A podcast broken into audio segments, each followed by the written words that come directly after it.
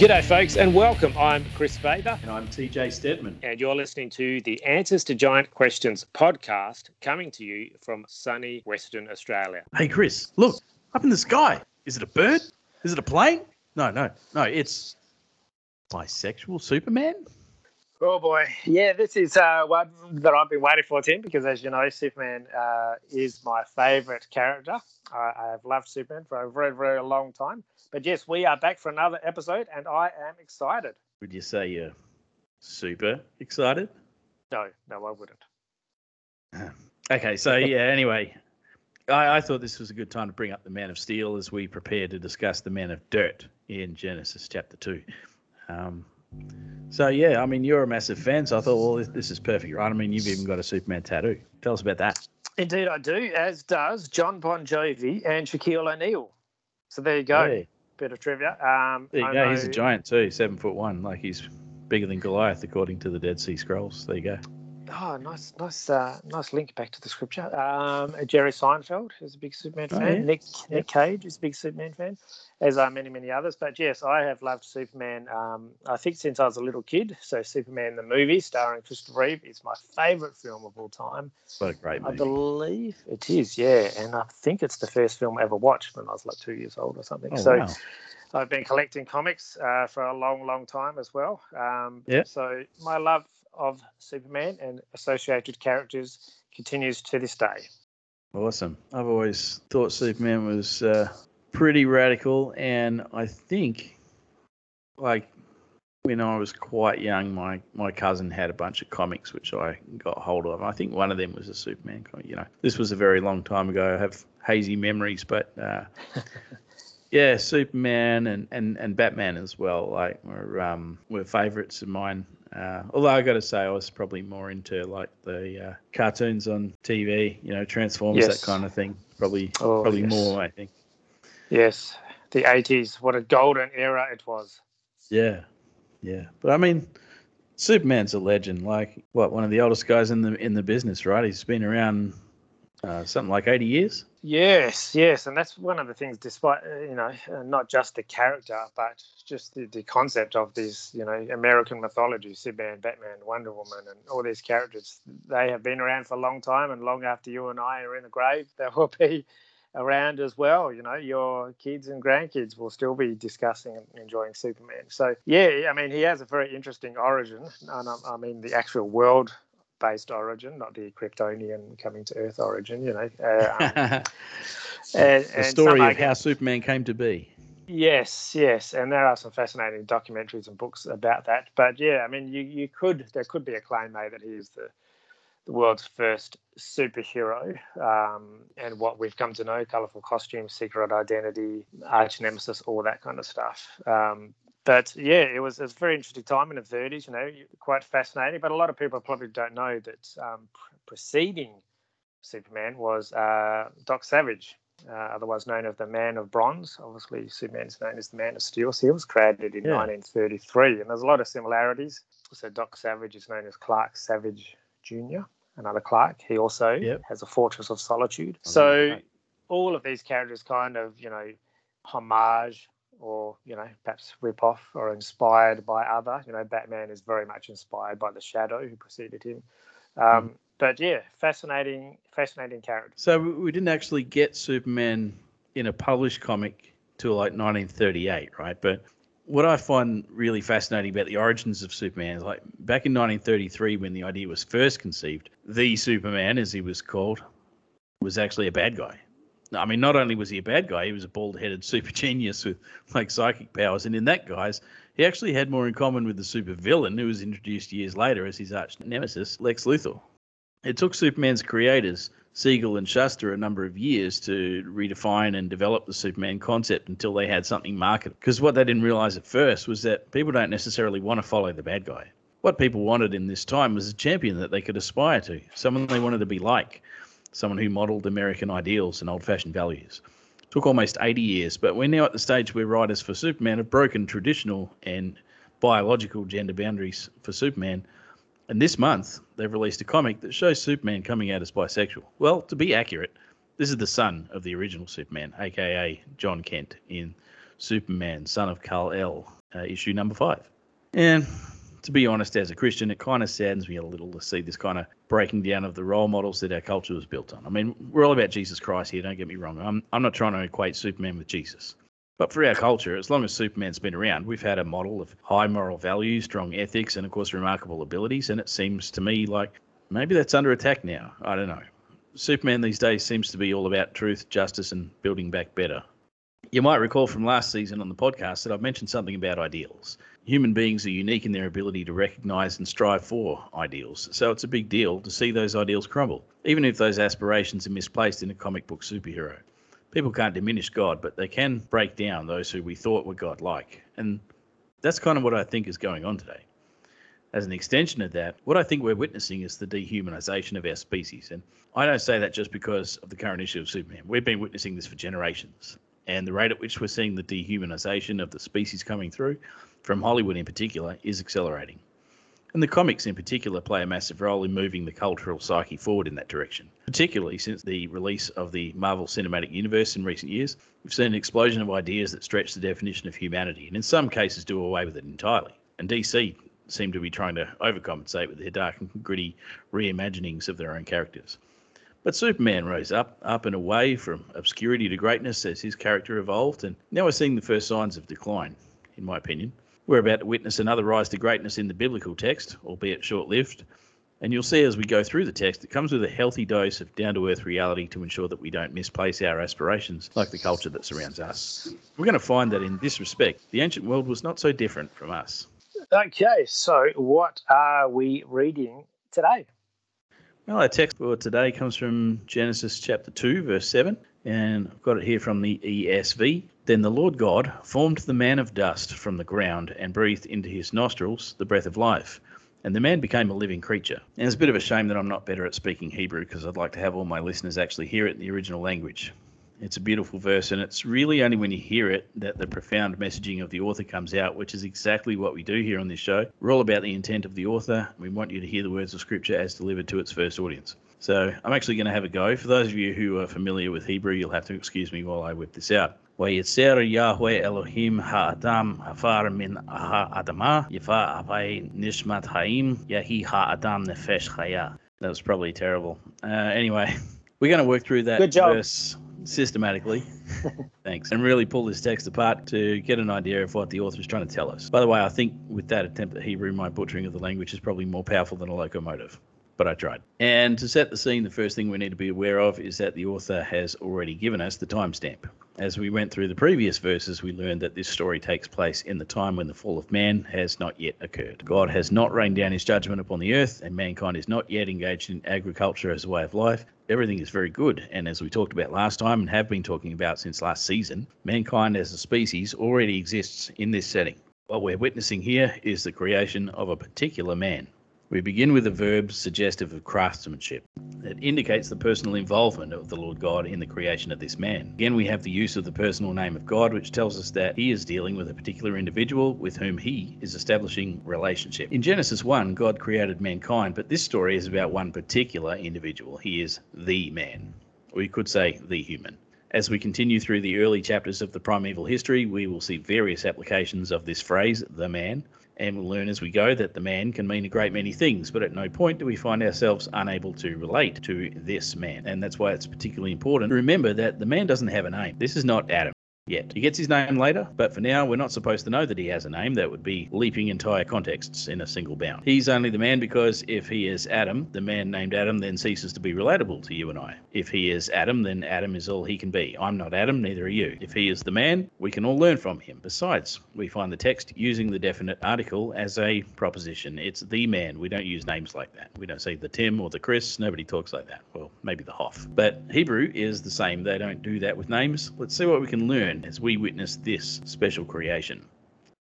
This language of forming the man can be confusing because we see that the text tells us that the man is formed, and it would appear that he's formed from dust. Now, anyone who's handled dust before knows that dust does not stay formed very long, but there are an abundance of scripture references to mankind being formed from clay. And as a matter of fact, there are also a number of ancient Near Eastern parallels in the wider world of the time that illustrate the same picture. Okay, so could you give us some examples of that?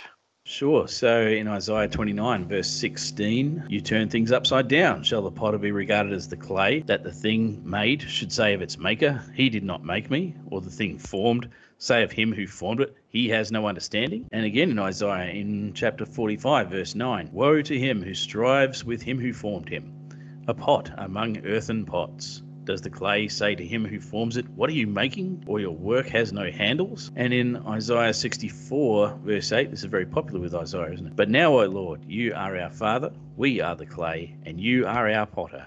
We are all the work of your hand. And outside of scripture, we can look at an excerpt from an ancient Sumerian story. It's called Enki and Ninmah. And I'll just give you a little snippet.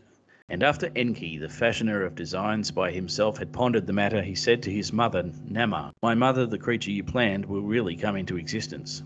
Impose on him the work of carrying baskets. You should knead clay from the top of the Abzu. The birth goddesses will nip off the clay, and you shall bring the form into existence. So, just put that one in context, this is one telling of the origin of man and the clay from the top of the Abzu. If you are not familiar with that term, Abzu, you might be more familiar with the Greek abyss. So we're talking about what in the biblical worldview is uh, a bad place. And uh, Enki, whose name means Lord of the Earth, that might uh, tweak your ears if you're familiar with Paul's use of that expression uh, creates man from clay that comes from this uh, bad place, the realm of the dead. Uh, moving on to Job, let's have some more scripture. Chapter 33, verse 6 Behold, I am toward God as you are. I too was pinched off from a piece of clay. Well, there you go. You've got the same language uh, from the scripture, but of course, it's coming from a totally different perspective. And in Lamentations, 4, verse 2 The precious sons of Zion, worth their weight in fine gold, how they are regarded as earthen pots, the work of a potter's hands. Uh, back to Job and chapter 10, verse 9 Remember that you have made me like clay, and will you return me to the dust? So there's a good one there because we've got clay and dust in parallel. Now we'll have a look at another Mesopotamian piece. This is 18th century BC Akkadian and the Epic of Atrahasis. Create primeval man that he may bear the yoke. Let him bear the yoke, the work of Elil. Let man bear the load of the gods. Nintu made her voice heard and spoke to the great gods. It is not proper for me to make him. The work is Enki's. He makes everything pure. If he gives me clay, then I will do it. Enki made his voice heard and spoke to the great gods. On the first, seventh, and fifteenth of the month I shall make a purification by washing. Then one god should be slaughtered, and the gods can be purified by immersion. Nintu shall mix clay with his flesh and his blood. Then a god and a man will be mixed together in clay. Let us hear the drumbeat forever after. Let a ghost come into existence from the god's flesh. Let her proclaim it as his living sign, and let the ghost exist, so as not to forget the slain god. They answered yes in the assembly, the great Anunnaki, who assigned the fates. All right, so there's a lot of interesting material in that one. Uh, incidentally, you might have picked up on the name Elil, which we've talked about before, uh, which you will find Hebraized, if you like, in Isaiah 14 uh, as Hallel ben Shakar. Obviously, we've got the Anunnaki mentioned in there. That's another interesting one. So we've got what would be the equivalent to the sons of God in the biblical text. And once again, of course, this was uh, Enki and Nintu, who's pretty much the equivalent of Ninmah, as we were reading in that last uh, Sumerian text.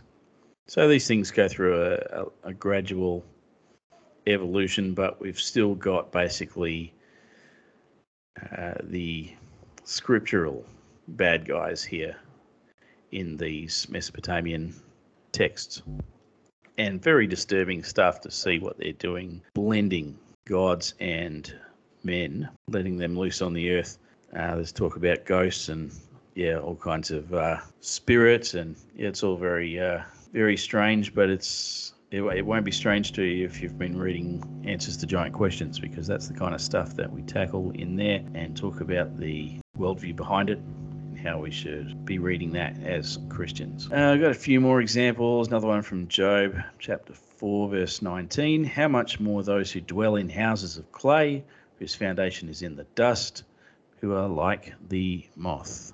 That's actually um, a pretty dark one because in that passage, those words are spoken by a demon which holds Job's friend in a state of sleep paralysis and terrifies him with these words, basically talking about his mortality and how he's not going to live long. Uh, we've got more in the New Testament, so we go to Romans 9, verse 21. Has the potter no right over the clay to make out of the same lump one vessel for honourable use and another for dishonourable use? And in 2 Corinthians 4, verse 7, but we have this treasure in jars of clay to show that the surpassing power belongs to God and not to us. And of course, the jars of clay are our bodies. I love that uh, last passage because it's uh, it's so profound, and it also reminds me of Jars of Clay, one of my favorite bands. And uh, there's quite a lot of verses there. You know, I didn't realize that the, the use of imagery was so um, widespread. You could say there was a flood of it. Nice Jars of Clay reference. Yes. yeah, there are some arguments against this idea of clay because the text doesn't say clay. The first argument says well, clay is a mixture of dust and water, so it can't be clay because it just says dust. Well, that's true. However, verse 6 told us that the whole surface of the ground was well watered. So, where are you going to get that dry dust from? Are we so incapable of comprehension that we can't bring the idea of water in one verse and dust in the next? into a single coherent mental picture. But this audience should know by now that in a functionally oriented worldview, material creation couldn't be further from the author's mind. It's not really dust and it's not really clay. So say it with me, folks. This isn't material creation. The second objection is that the reference to dust is a reference to mortality, and that's an interesting concept. It's well worth our consideration, but I'm going to show why I think that there are good reasons to consider dust another way, and that's going to help us see why the author went with dust instead of clay. First, let's have a look at some of those examples where biblical authors talk about dust in connection with death. I know we're going through a lot of scripture tonight, but it's well worth it because it grounds you in the biblical worldview. So, Genesis 3, verse 19 By the sweat of your face you shall eat bread till you return to the ground, for out of it you were taken. For you are dust, and to dust you shall return. And we're back in the book of Job, chapter 17, verse 16. Will it go down to the bars of Sheol?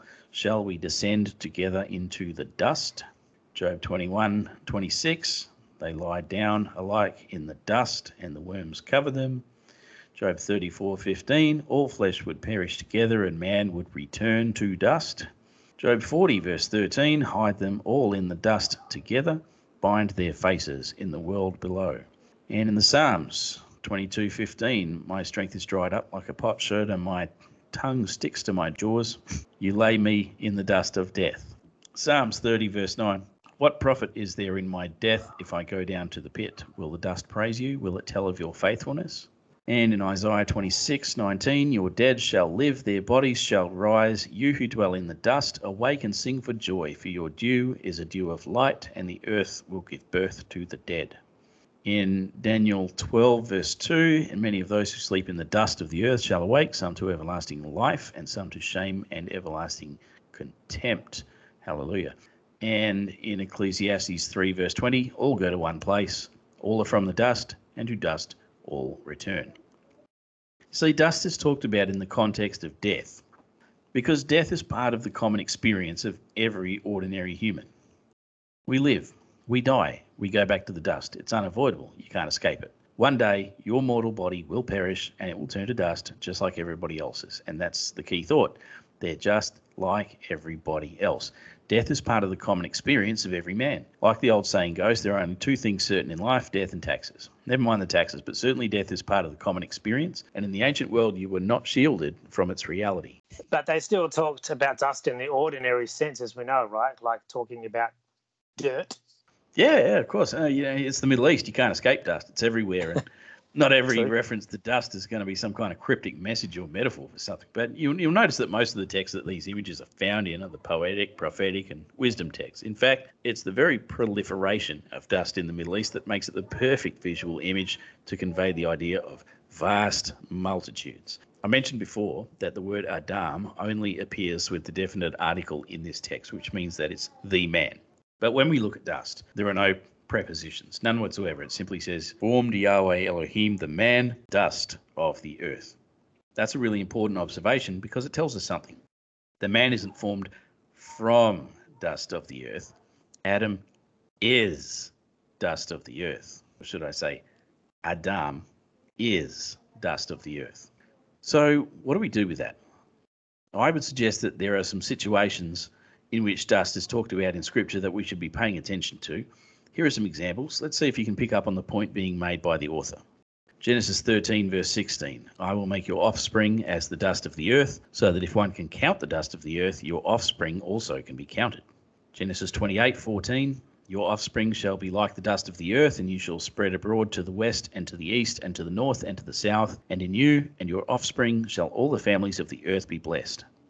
Exodus 8:16 Then the Lord said to Moses, Say to Aaron, Stretch out your staff and strike the dust of the earth, so that it may become gnats in all the land of Egypt. 2 Chronicles 1:9 O Lord God, let your word to David my father be now fulfilled, for you have made me a king over a people as numerous as the dust of the earth. In Psalm 78, verse 27, he rained meat on them like dust, winged birds like the sand of the seas. Psalm 103, verse 14 For he knows our frame, he remembers that we are dust. And Ecclesiastes 12, verse 7 And the dust returns to the earth as it was, and the spirit returns to God who gave it. Zechariah 9, verse 3 Tyre has built herself a rampart and heaped up silver like dust, and fine gold like the mud of the streets. So, when biblical authors talk about dust, often what they mean is a vast multitude, too many to count, a huge population, an immense congregation of people in which not one is distinct from another. They're all the same. The dust of the earth is the common man. He's Mr. Nobody. He's Mr. Ordinary. He's Mr. Average. Or as Gene Wilder put it, the common clay of the Old West. You know, morons. Sorry, I can't resist the opportunity to quote from Blazing Saddles. There's nothing remarkable about the man. He's not special. He's not well dressed. He's not rich. He's not powerful. He's not extraordinary. He's certainly not super. He's just another speck of dust in the hand of the potter. Sorry, Joel Osteen. So when the text tells us about the Adam from the Adamah, we are being told that this man is just one among a vast, innumerable multitude that God has chosen. And that's good for you because it means that you don't have to be special to be chosen either. This language of being chosen is connected to being formed. As you can see, if you take the time to read Isaiah in chapters 42 and 43 in particular, you find the ideas of being formed and chosen in parallel. As an example, here's Isaiah 43 1. But now, thus says the Lord, He who created you, O Jacob, He who formed you, O Israel, fear not, for I have redeemed you. I have called you by name. You are mine. Yeah, I love that verse. It's really quite beautiful and so personal. There's a lot of love in that verse. Oh, it sounds like you're going to break into song. Don't let me stop you. Yeah, yeah, don't tempt me. All right. and, and then getting back to our text, then God breathed. This is the kind of breath that you use to kindle fire, to fan it into flame. In fact, the author uses it to put the man in his place, to remind him to his indignation that he is insignificant before God, because this word is also used to provoke a man by belittling him, by pulling him down a peg or two, to raise his ire, to make his nose red and his nostrils flare. This is a provocation that ignites the flame of the spirit within the man. This breath is the impartation of the spirit of God within the image of God, and it's a reminder that we can't do this on our own. As we've already heard and are going to hear again later, you are but dust. I think it's important for us to remember that although the text of Genesis 1 speaks of the earth in functional terms, it would be foolish of us to assume that the object of that functionality is mankind. This is God's temple, and we, like everything else in it, are there to function for His purposes, not our own. The imagery used here is representative of the mouth opening ritual that a priest performs in order to impart the spirit of a god into an idol. This was common practice in the ancient Near East and well understood by a Hebrew audience. We've got to understand that it didn't carry a negative connotation to them in the way that it might seem to us. All this talk about idols made of clay and priests animating gods within these man made representations. This is God imparting his spirit to humankind. So that's why the particular language about breathing into the nostrils is important. It plays a vital part in conveying that mental image in the text. So, why do we have idols in the text? Well, as I just mentioned, this is about temple. You don't have a temple without idols because idols are the representation of the God being honored and served in the temple. God makes us to be his representatives, and we function in that capacity within the cosmos that he designed for his glory. So, does that mean that the breath of life is the Holy Spirit or isn't? Yes.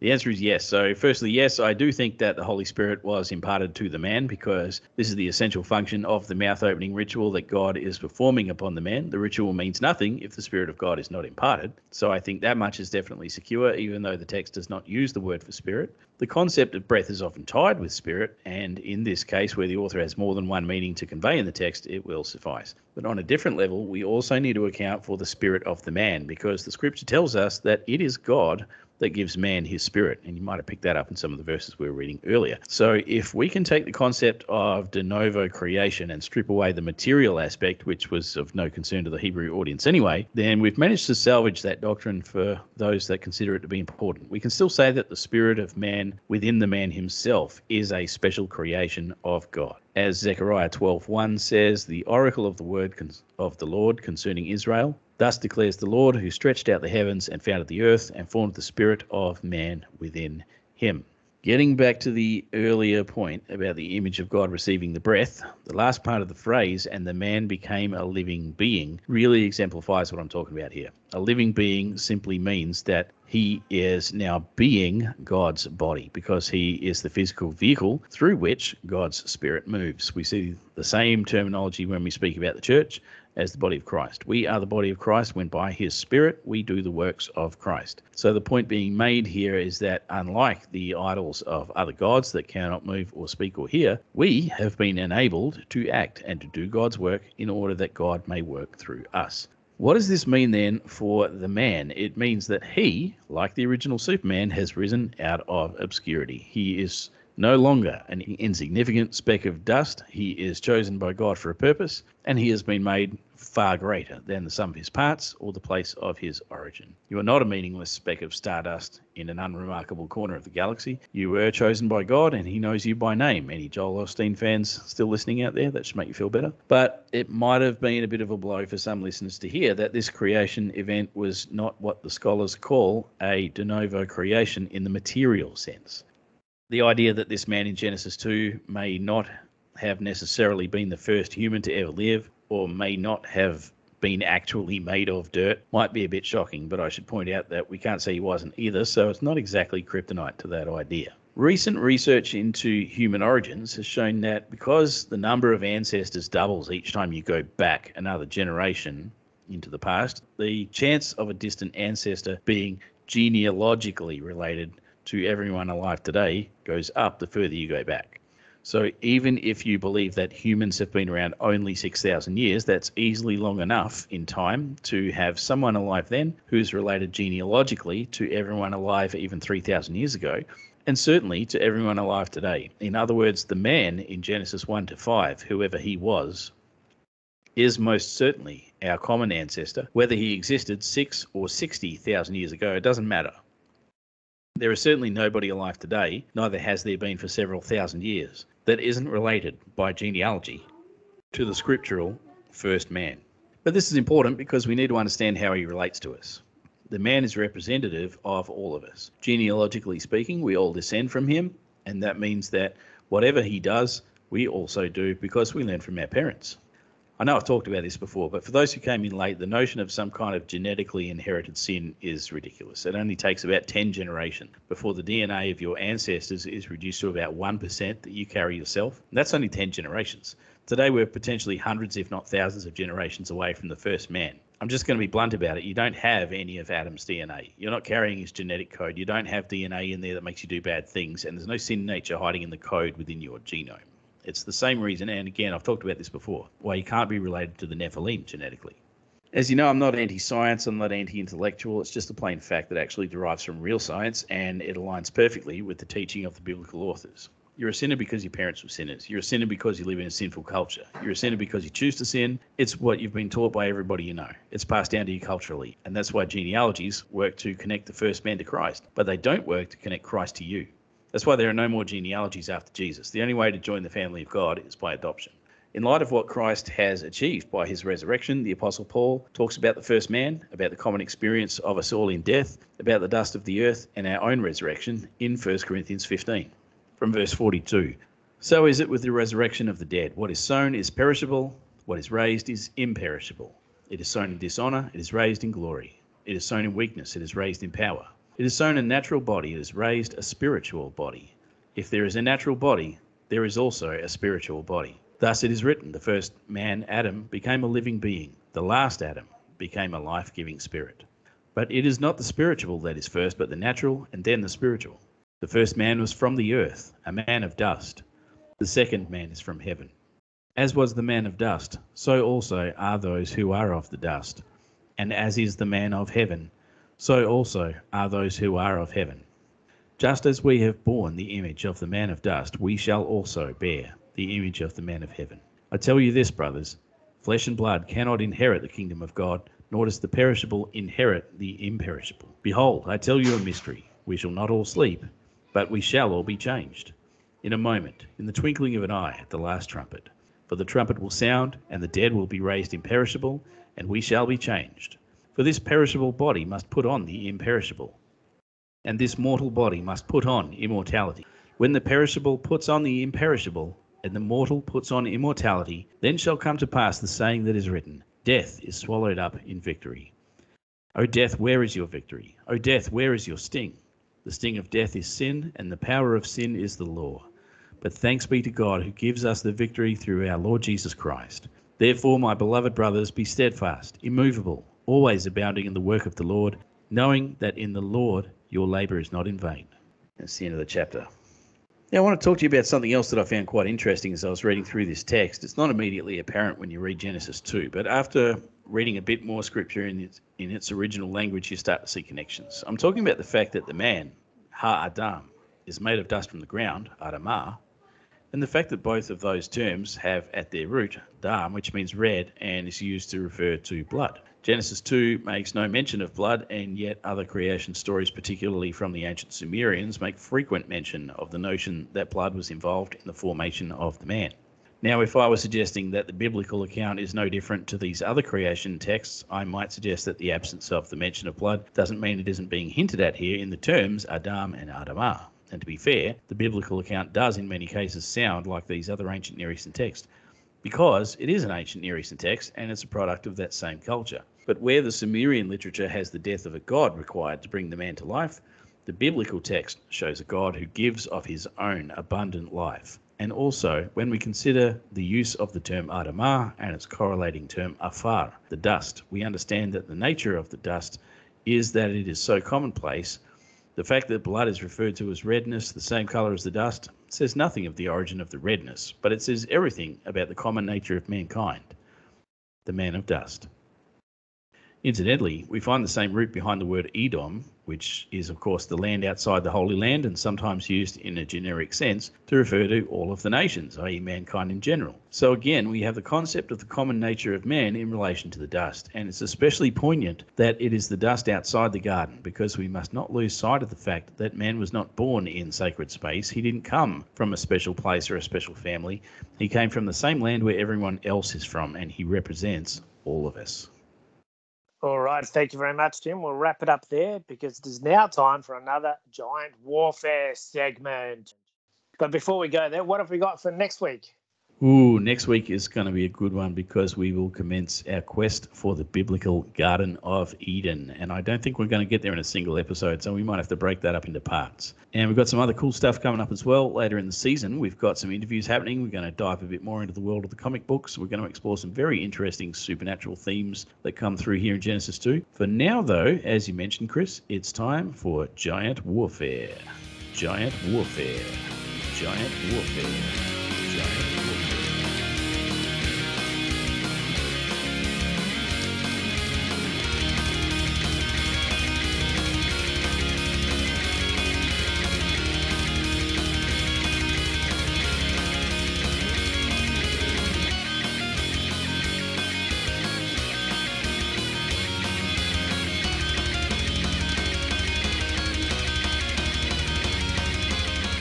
So, what are we going to be exploring today? What cosmic battles, battles, battles are we preparing to fight?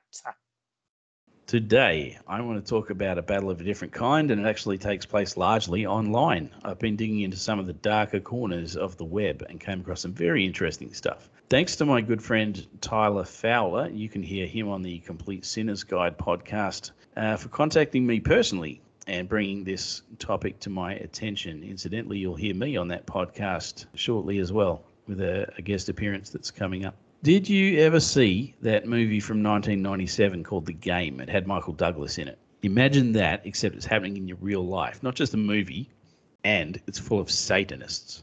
Now, it begins with a few simple words, not not the movie, the uh, this phenomenon that we're talking about here. It begins with these words: "I intend to bring forth heaven on earth for the benefit of all, and to release us all from bondage." Now, if you've heard words like these before, chances are you've been spending far too much time on YouTube, and you've probably come across what is referred to as the blood over intent ritual. An oath or sigil, as it's called in witchcraft, usually similar to that one, is written on paper, smeared with the dripping blood of the person making the vow, and recorded on video as evidence of having completed this satanic ritual. Video recordings of the blood over intent ritual have been popping up on YouTube since 2013, and there are literally thousands of them. The followers of this strange practice have acquired a cult like status despite the lack of any kind of official organisation. Okay, so maybe we should take this back to the start. Back in 2007, a guy known only as Frank, which may or may not be a real name, posted a London based job vacancy advertisement online related to a magazine called The False Prophet, which served as a rabbit hole or entry point for an alternate reality game or ARG for short, designed to promote a real satanic cult. For those who don't know, an alternate reality game or ARG is a kind of mystery solving game with riddles and cryptic puzzles which is based online but also played out in the real world. Participants who unwittingly find themselves in the game by following a rabbit hole online try to solve mysteries by finding clues embedded all over the internet and also in real space and time, involving real people who function as part of the game's interactive structure. What makes an ARG intriguing is that the culture that has developed around ARGs is to never acknowledge that it is a game even denying the fact, which means that for those on the outside looking in, you may never actually realize that what you were looking at online is an element in an ARG and not genuine reality as we know it. This particular ARG, on the pretext of a job vacancy requiring people to contribute artwork and articles for inclusion in the False Prophet magazine, was actually an experiment in recruitment for a satanic cult. Contributors were encouraged to participate in all kinds of bizarre sadomasochistic activities in search of supposedly mystical books that didn't actually exist, in order to receive clues that would help them to get the job. Five years later, this phenomenon was regarded as little more than a dead urban legend, despite the claims of several people who claimed to have responded to the advertisement and had some interesting experiences of their own. But then it appeared once more in an online job vacancy, again for the false prophet. This time it appears to have been US based. The website for the false prophet is still live. Don't go there. Once down the rabbit hole and within the virtual world of the game, applicants were guided through riddles to join online 3D chat room. Within one of those platforms, an individual going by the name of Nexialist guided applicants to a chapter called a Nexion of a mysterious online cult.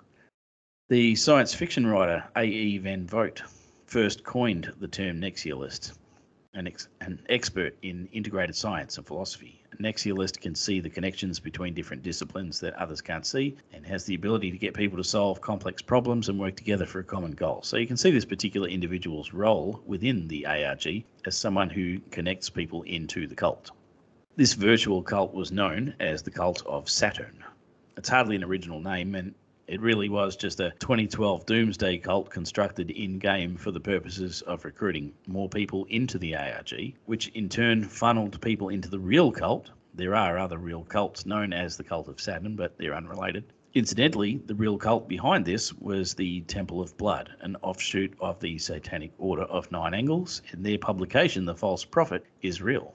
However, as the online virtual cult began to spread, it was largely ridiculed and trolled by the online community, which resulted in the entire ARG effectively fading away and disappearing, unsurprisingly, early in the year 2013. And that's about the time that we meet a person who came from this movement and introduced the blood over intent ritual to the world. Everything I'm about to tell you is on the public record. Florida man Mark Braun is a plumber by trade, and he believes that he is Satan reincarnated. Had to be the Florida man, right? Mark is well known to the Florida police. He is a diagnosed paranoid schizophrenic and has previously been charged with various crimes, including domestic assault. He was the first one to do this blood over intent ritual, and he is looking for 144,000 people to do it with him so that the movement will become widespread enough to reach a kind of critical mass and become a self perpetuating movement that will spread across the entire world. It's called the hundredth monkey effect, a phenomenon where a new behavioral idea is spread rapidly through consciousness from one group to the rest of the species once a critical number is reached. I should mention, while it is off topic, that the hundredth monkey effect is a completely debunked pseudo-scientific notion that grossly misrepresents a real study where monkeys were observed eating sandy, sweet potatoes and washing them in water before they ate them. The popular theory goes that after a certain number of monkeys learned how to wash their potatoes before they ate them, the phenomena somehow became telepathically transmitted to a wider population of the monkeys through some kind of a hive mind mechanism, including those that lived on a separate island which had no contact with the initial group.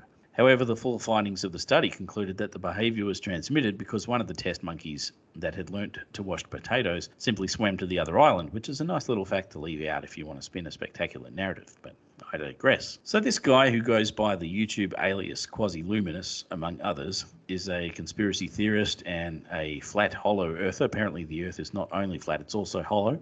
And he has been putting out videos about his far right extremist beliefs for about a decade. It has been difficult to ascertain his link into organised Satanism, but despite a lack of concrete evidence, plenty of anecdotal evidence seems to support it. Perhaps the most obvious link is the obsession with conspiracy theories connected to white supremacist groups like the QAnon movement that are also intrinsically linked to satanic cults, including the Order of the Nine Angles and the Temple of Blood. Strangely enough, the only connection I've actually seen online comes from all places the Urban Dictionary website, where the entry for Blood Over Intent, authored by user IDOT 11111 whatever, great name, uh, back in May 2021, claims that Mark Braun is connected with the cult of Saturn, but the wording is ambiguous and it's unclear whether the entry is claiming that Mark Braun leads the cult of Saturn or if he came out of it. It's also unclear whether the Urban Dictionary entry is to be taken seriously at all because it could be factual. It could also be satire, and it could just as likely be an artifact of an ARG in and of itself. Through a mixture of ancient Gnosticism, Egyptian writings, and of course quotes taken out of context from the Bible, all pretty standard fare for Satanism and most cults in general. Mark Braun has come to the conclusion that the Earth itself belongs to him, that reality is merely a matrix style illusion, remember the ARG thing, and that in the center of this flat Earth, the Garden of Eden still exists, containing within its center an exit hole that he intends to find and lead his followers through so that they can escape this fake reality and enter true enlightenment. According to his beliefs, only the 144,000 people who have carried out the blood over intent ritual will find their names written in the Book of Life because the ritual is the only proof of life. Gets your name in the book. So he was the first one to do the blood over intent ritual and continues to produce content on YouTube whenever he's not banned from the platform, that is. Followers post their own videos, and members of this community comment on one another's videos, claiming to be witnesses to them and posting comments of brotherhood, usually which involve references to blood, such as blood thick, blood family, blood brothers, etc. It's interesting to me that some of the intent statements feature references to the shedding of blood to Satan in order to, quote, uh, to atone for our sins and to cleanse our filthy souls. Other followers joined in, some of whom have gone on to raise their own profiles and start their own groups. And one of these is a man by the name of Devin Maggi, who's gone on to establish a cult headquarters in the US. And he's actually trying to raise money to travel to the North Pole, where he believes he will find the Garden of Eden and the exit hole that leads out of this flat, hollow earth. That all sounds legit. I'm convinced. Where do I sign up and how do I subscribe to the newsletter? yeah, all right. Well. it should be evident enough from what I've just told you that this whole thing is completely crazy. It seems to be full of conspiracy theorists who are big on all the theories you hear going around, everything from a flat Earth to adrenochrome fueled reptilian shapeshifters. They believe the debunked pseudoscientific claims of David Oates, who popularized the idea that reverse speech has some kind of magic power to reveal truth. They also believe that performing the blood over intent ritual initiates you into a world of true reality that can only be seen by the initiated. So that's the incentive behind people's involvement in this cult. The logic is that only those who are truly alive will get their names into the book of life and posting your blood over intent video is the only acceptable proof of life. The application of blood to the statement of intent or the sigil is believed to charge the sigil with energy that binds the user through their blood to the desired outcome. But I don't really care if this guy or his mate is Satan or not. And you might think, well, hang on a minute, that's a really big deal, isn't it? But I don't think so. I think that the important thing for the purposes of what he's doing, whether he's crazy or not, he seems to know what's going on here. And what really matters is that he is gaining thousands of followers who are pledging allegiance to Satan with their blood. Now, the actual ritual itself is a composite of various different kinds of magic, and it's quite telling that the most vocal people coming out against blood over intent are actually witches. There are serious practitioners of occult magic who are speaking out against this practice because they see the danger in it while everybody else seems to think it's just another stupid internet craze and might as well be the ice bucket challenge or something. Now, I don't know about you, but I think that if real practicing witches are saying it's dangerous and they wouldn't be doing it, that's a red flag.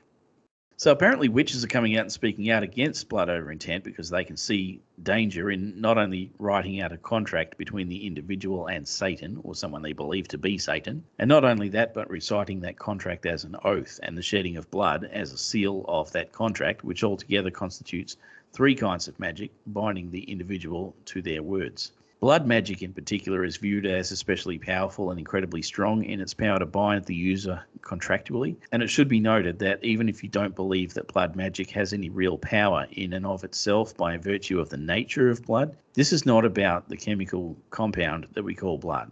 It's not a scientific practice here. This is about doing something that you know is a deliberate act of entering into a binding contract. Similarly, when you sign a legal document, like a statement for the tax office or your home mortgage papers or any other legal document, it's not the ink in the pen or the paper upon which you write that holds the power to bind you to your words.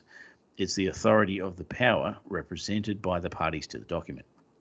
The blood over intent ritual is a binding contract, and just because it does not hold legal status according to human authority structures, it is no less binding. It's ironic then that the words of the oath speak of freedom and release from bondage. What is this supposed true sight that participants claim to develop after performing blood over intent? I think it's demonic influence, and who or what exactly is being released from bondage? For those who have read Answers to Giant Questions, you will know that I see a link between the identity of the Satan figure in the book of Job and the Leviathan. And if that connection is solid, it means that the combined forces of evil, all the watchers, all the demons, all of them, function as a unit. So when an allegiance is made between a human being and Satan, and the pledge is made to release us all from bondage, it sounds to me like that includes all of those entities. And as I mentioned before, it doesn't matter if Mr. Mark Braun, the plumber from Florida, really is Satan or not. What matters is that the agreement is made with Satan. And of course, this is not the first time that people have reached out into the ether to try and make some kind of pact with otherworldly entities in an effort to combine heaven and earth in a way that excludes the Lord God who created both heaven and earth.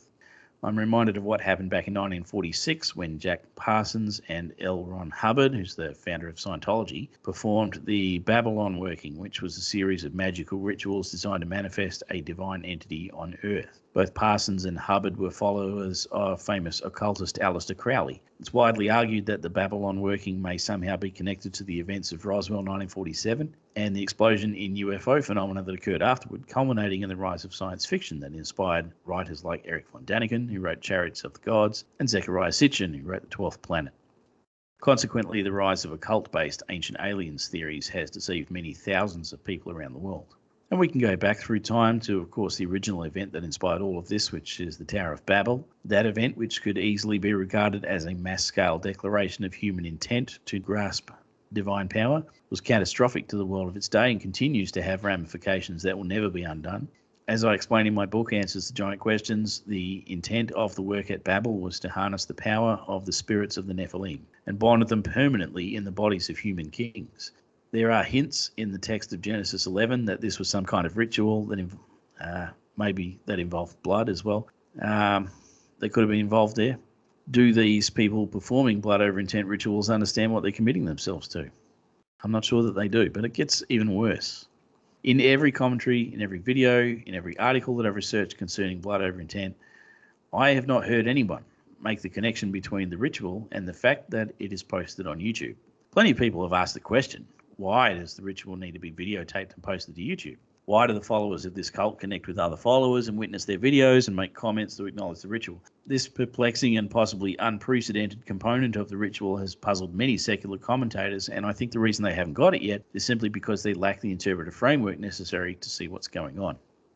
So, what is going on? What is up with all this YouTube shenanigans? Well, the answer in a single word is baptism. You might be scratching your head at that. What could I possibly mean when I say that posting a video to YouTube is baptism? Well, the ancient Israelites and Jews today still practice the rite of circumcision. And in the Second Temple period, we have evidence that people participated in baptism in water, a practice that continues today among Christians. Both rituals are about the same idea.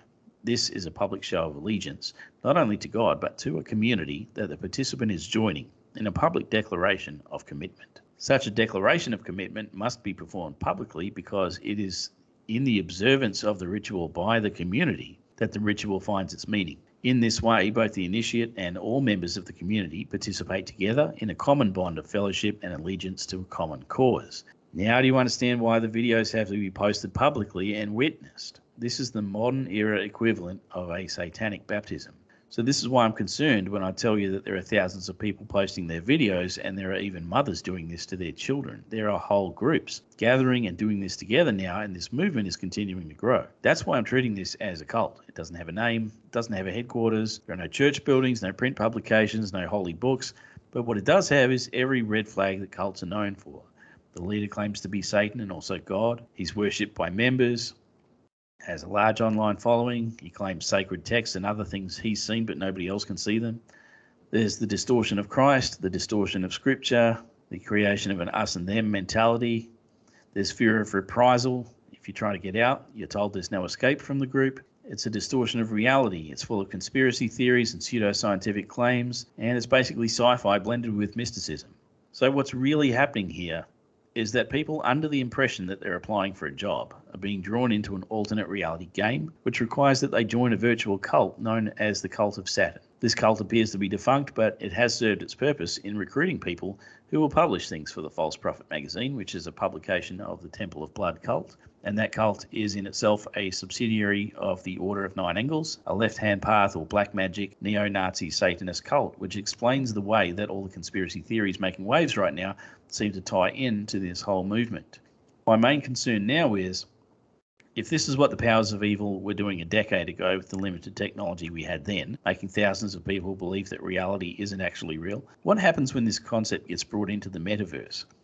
You might think that this whole thing is irrelevant now because Google search trends show that peak popularity of Blood Over Intent hit back in 2017 before a sharp decline in interest, but that trend is currently turning around. As I said, it doesn't matter if they think the cult leader is Satan or not. It doesn't matter if they think the earth is flat or not. It doesn't matter if all the conspiracy theories and all the QAnon stuff that they believe is real or not.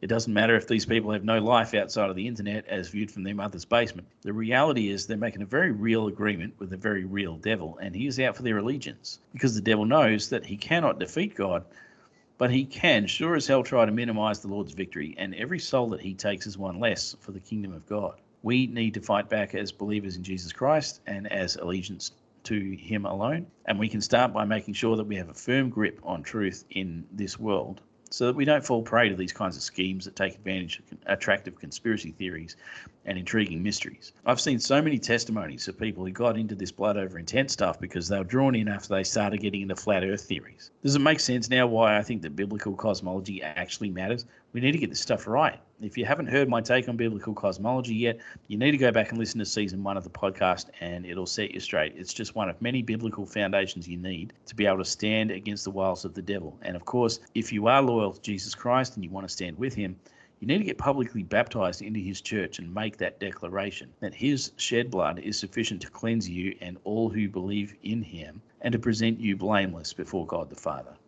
I should also say for the record that in case you are someone or you know someone who has performed blood over intent, you're not doomed because you are free to change your allegiance, and that's all that this is about. Your blood doesn't have magic powers. The words on the paper don't do anything special. It's all about faith and allegiance, and all you have to do is declare your faithful allegiance to someone who is stronger and more powerful and holds more authority to Satan And that, of course, is the Lord Jesus Christ. So you're not stuck if you got blood into blood over intent. You're not doomed. You can accept Jesus. You can declare allegiance to him. And you are set free and forgiven of all sin, including every bond you've previously made. And that's a guarantee because his faithfulness to you knows no bounds. It's not magic, it's a father's love for his child. Amen. All right, that's enough for now. It's time to go. We'll catch you next week when we discuss what the Bible says about the Garden of Eden rather than what the cults say about it. See you then. Bye.